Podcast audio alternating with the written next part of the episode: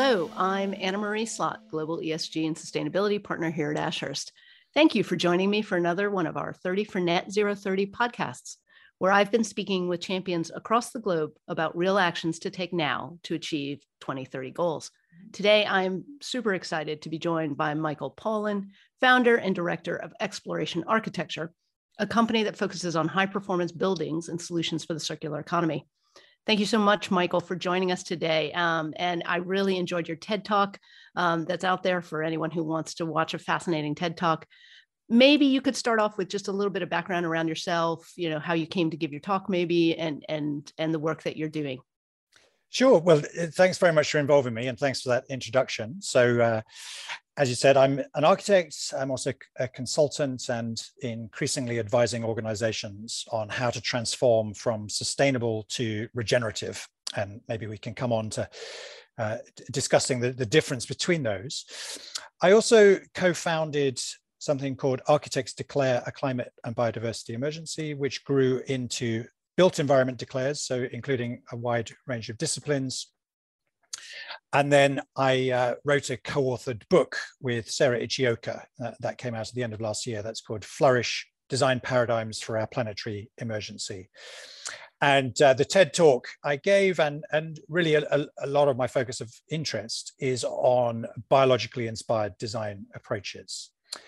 And um, the reason I think those are so important is because I feel it's becoming more and more clear now that, that the challenge for humanity really is to try and integrate everything we do into the broader web of life. And given that that urgent challenge, there's a huge amount that we can learn from the way that the natural world works at a functional and systemic level. So you've been a little busy in the you know the kind of the last uh, last few months i guess fascinating that you've got all these different aspects going and you know i think um, most people realize what a crucial and gigantic aspect built environment is to the kind of the overall um, topic of, of, of how we live on this planet. Um, have you you know you've obviously been very active for a very long time. Have you been seeing any shift really in the kind of last 18 to 24 months about you know how the rest of the world is engaging on this yeah, I have, and it, in various of, of, your episodes, you've commented on on the really substantial shift towards zero carbon, uh, and that's great. The other really important shift that that I've seen is the increasing use of the term regenerative, and I and I think for those people who've been in the field of sustainability for a long time, uh, there's been a sort of growing feeling that conventional approaches to sustainability have not got us where we need to be. And, and that really became clear to me with the October 2018 IPCC report. And for me, there, there are three distinct differences between sustainable and regenerative. So, firstly, sustainability has largely been about mitigating negatives. And, and the implication is that the best we can hope to achieve is to uh, be 100% less bad and actually we need to go beyond that into the realms of, of uh, having a net positive impact. The other thing is that sustainability has tended to be rather mechanistic and, and actually we need a much more systemic approach. And and then thirdly sustainability tended to just be about humans. And uh, we we actually need to acknowledge that that we are completely dependent on ecosystems for our uh, well-being and long-term sustainability uh, you know as a species. No actually uh, fair fair points. And i think really interesting is that that acknowledgement that you're seeing and now all these task forces on the you know kind of a, with a wider group of people talking about biodiversity talking about the role of nature. You know i think historically that was always kind of something that people thought was nice.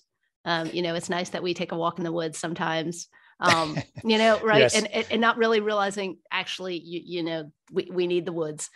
Yeah, I, I agree. I mean, you know, there, there was a time when um, biodiversity was really just regarded as kind of trying to conserve one or two iconic species, and then that broadened into trying to conserve uh, really valuable habitats. And I think the pandemic has actually shifted our thinking quite substantially, and and it's made us realize how interconnected we are, not just with humans, but it, you know, did show that we're, you know, we're only safe when we're all safe. And, and also I think it's encouraged us to think much more carefully about our relationship with the rest of the living world. Because if we keep treating nature as something to be plundered for resources, we're going to experience more frequent and potentially more serious pandemics. Um, and I mean, I, I, I hope that, uh, and this is something that my co-author Sarah and I wrote in our book. I, I hope that in time, uh, the pandemic will be seen as a quite significant turning point, where we we realize that it was the end of what, what we call human exceptionalism. You know, the idea that somehow we can exist outside the laws of, of physics and biology, which is always nonsense. But you know, we've we've struggled to accept that for quite a long time. Yeah, it's this kind of dominion over idea, right? Mm. That that that was really kind of running the show for a long time, and I think that's falling apart in lots of different ways, in lots, you know, through lots of different um, lenses when you look at things that are going on throughout society. Um, and really interesting, you know, is is that you know you and I were talking earlier about you know the rights of nature and how that is now becoming uh, something that people are talking about, and it is kind of this much more big picture look at the whole system and understand that you know all of these aspects need to be recognized. Um, are you seeing people like engaging with you on on those kinds of conversations or how, how's that? They are but i think we've still got a long way to go. So you know the the um the progress on zero carbon is, great, but sometimes I, I worry that that could um, occlude other really essential aspects.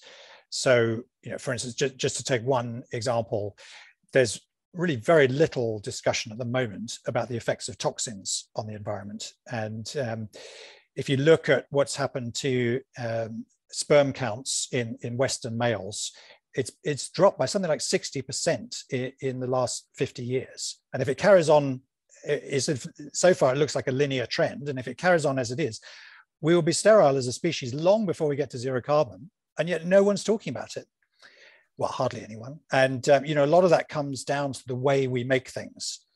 So you're probably familiar with the book Cradle to Cradle, rethinking the way we make things. And what really came across in, in that book uh, which was written by a chemist and an architect, uh, what came across to me was that you know, uh, the way we the way we go about making things really represents sloppy chemistry because we release all sorts of things into the environment that um, uh, we shouldn't do, uh, and and we often use the wrong materials, and uh, we we really need an, an urgent rethink on that. And and similarly in buildings, it's it's not often discussed, but in, uh, in fires, far more people die from inhaling toxic fumes than from the direct effect of, of um, flames. And I think what we need to do is completely design out toxins. So that includes designing out most fire retardants. And that's going to lead to eh, much greater use of sprinklers in buildings. But I think that would be a, a much safer approach. Interesting. Yeah. I think it is that point. I think uh, hopefully we're getting to a point where people are thinking okay not just what can i do how can i how can i tweak what i'm doing now to get to kind of a net zero or net negative but how do i if i were starting today and i step back and i looked at the whole system fresh how would i deliver what i'm trying to deliver through what i'm what i'm doing yeah exactly and and those two words you use the whole system those those are crucial because what we really do need is is better integrated thinking and so maybe Michael, if you could give some examples of kind of what that looks like in, in real practice. Yeah, sure. So I, I, give you an example at a sort of national level and then a more uh, construction or, or built environment specific one. So we're in a particularly difficult situation at the moment with the Ukraine war and so on. And in 2021, the UK spent four billion pounds on, on Russian oil and is currently planning to spend 27 billion pounds on expanding the road network. So let's look at those figures and think about well, maybe there's a, a, a better integrated way of approaching this.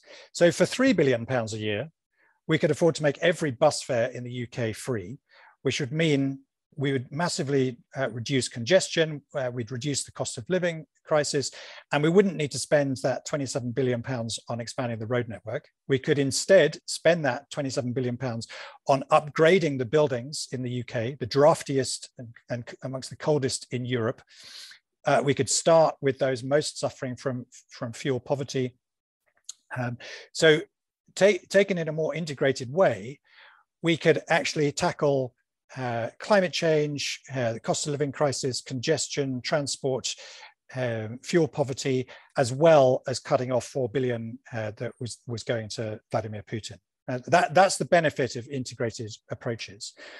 And to take a more specific one uh, from the built environment, there's a lot of talk now about uh, the idea of the 15 minute city and the mayor of Paris, Anne Hidalgo, has been pushing this. So the idea with a 15 minute city is that if you plan or, or, or, refurbish a bit of city so that people can access everything they need in terms of weekly amenities within a 15 minute walk or cycle, then you massively reduce the need for, for um, uh, private cars. You can release more urban space for, for uh, green spaces, and, and it can actually save a lot of money. Uh, so that, that really is transformative in terms of people's well-being, their, their social interactions, um, and um, it, it, it, would, it would create a much better quality of life with lower resource use and lower overall cost. Yeah, no, and and and you would think you know that that lower overall cost is such a such a win for for so many people um, within the structure, right? Well, it, yeah, you would, but people still seem to struggle with the idea of integrated thinking. Yeah. I mean, another example is is hospital design. Uh, hospitals are often built to the lowest uh, capital cost. And that's a disaster because you know it, it then costs more to treat people. And, and if you look at an example, um, there, there, was a, a, fantastic study of a, a, hospital in the US where there was one particular ward and everyone was recovering from the same operation. Half the beds had a view to a blank brick wall on the other side of the street. The other half of the beds had a view of a, of a green space. The people with the view of nature recovered 8% more quickly and with half the amount of pain relieving drugs of the people with the, the view of the blank brick wall.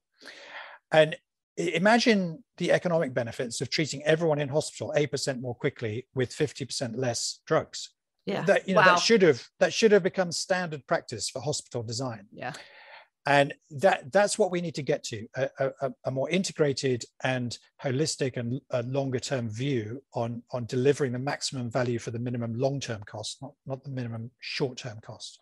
Yeah, yeah, yeah. And phrased in that way, you know, I mean, who, who, who would get pushback from high, I'd like to save 8% on our costs today? Can we implement it? mm. right and energy efficiency i think you, you know you mentioned you know the draftiness of, of the, the english building stock i mean energy efficiency alone is, is huge, huge savings you know not in the in the immediate you know month that it's costing you to put in everything in but when you look in the right time frame that, that's absolutely and, and that can be done so much more quickly than building a new nuclear power station yeah. So, so on that, let's move to action. What what about an action? Where where do you think the you know who needs to really focus in on the in the next year or two? Because obviously everything we do now is is cumulative to to what we get back from it in the future. Mm. Um, what do you think? I think we need a richer debate about how change happens, uh, uh, and I think it's uh, kind of naive to think that if we if we just keep going towards zero carbon, we'll get there because uh, we need much more than that. Yeah. Um, and I also think we need a, a debate about the, the, the, role of technology. So, you know, there are plenty of people at the moment who would like to think or like us to think that technology has all, all the answers. And it does have some of the answers, but the outcome of a particular technology depends a lot on the mindset behind it. So if we take an example like 3D printing, based on the current economic system, 3D printing could well increase resource consumption and see us drowning in a ton of consumerist crap. However, if, if 3D printing was driven by a regenerative mindset, it could be really transformative because it, it would allow us to use the right raw materials assembled in a way that allows near perfect circular stewardship and it would allow us to get closer to the remarkable efficiency of bio biological structures, quite possibly achieving factor 10 or even factor 100 savings in resource use. And it's that um, mindset level that I think we really need uh, the, the movement on. And, and, and that's what Sarah and I wrote about in our book. Each chapter describes a really fundamental shift that we need to bring about if we're to make this this um, overall shift from a sustainable mindset to a regenerative one. Mm. And, and most of what we've been doing in sustainability is still relevant, but we need to transcend and include that with a, a broader and more systemic set of perspectives. No, definitely. And and so so I'm going to ask you the question of you know what have you been up to personally in, in terms of your own commitments? I, I, think in some ways maybe writing a book and, and being super active uh, on the business front is is very helpful to it. But just a, anything else um, that you have in your back pocket? Sure. Well, I, will give you two things I'm going to be working on over the next um, 12 months. One is I'm working on a scheme with a small developer, um, and, and that is aiming to be planet positive, so sequestering more carbon than it, it releases, uh, creating more uh, habitats for biodiversity than currently exist, and really trying to be net positive uh, uh across the, the board. And then the other thing is that I'm going to be uh, continuing the, the work that I've been involved with in Architects Declare and Built Environment Declares, trying to build a broad coalition of declare organizations and local authorities so that we can bring about a tipping point. Because what has been very frustrating for people like yourself and, and me working in this area for a long time is that we've had, actually had all the solutions we need for a long time. The, the, the problem really is with the uh, persistent current economic system, which is, which is really deeply flawed. And I, am not calling for an end to capitalism.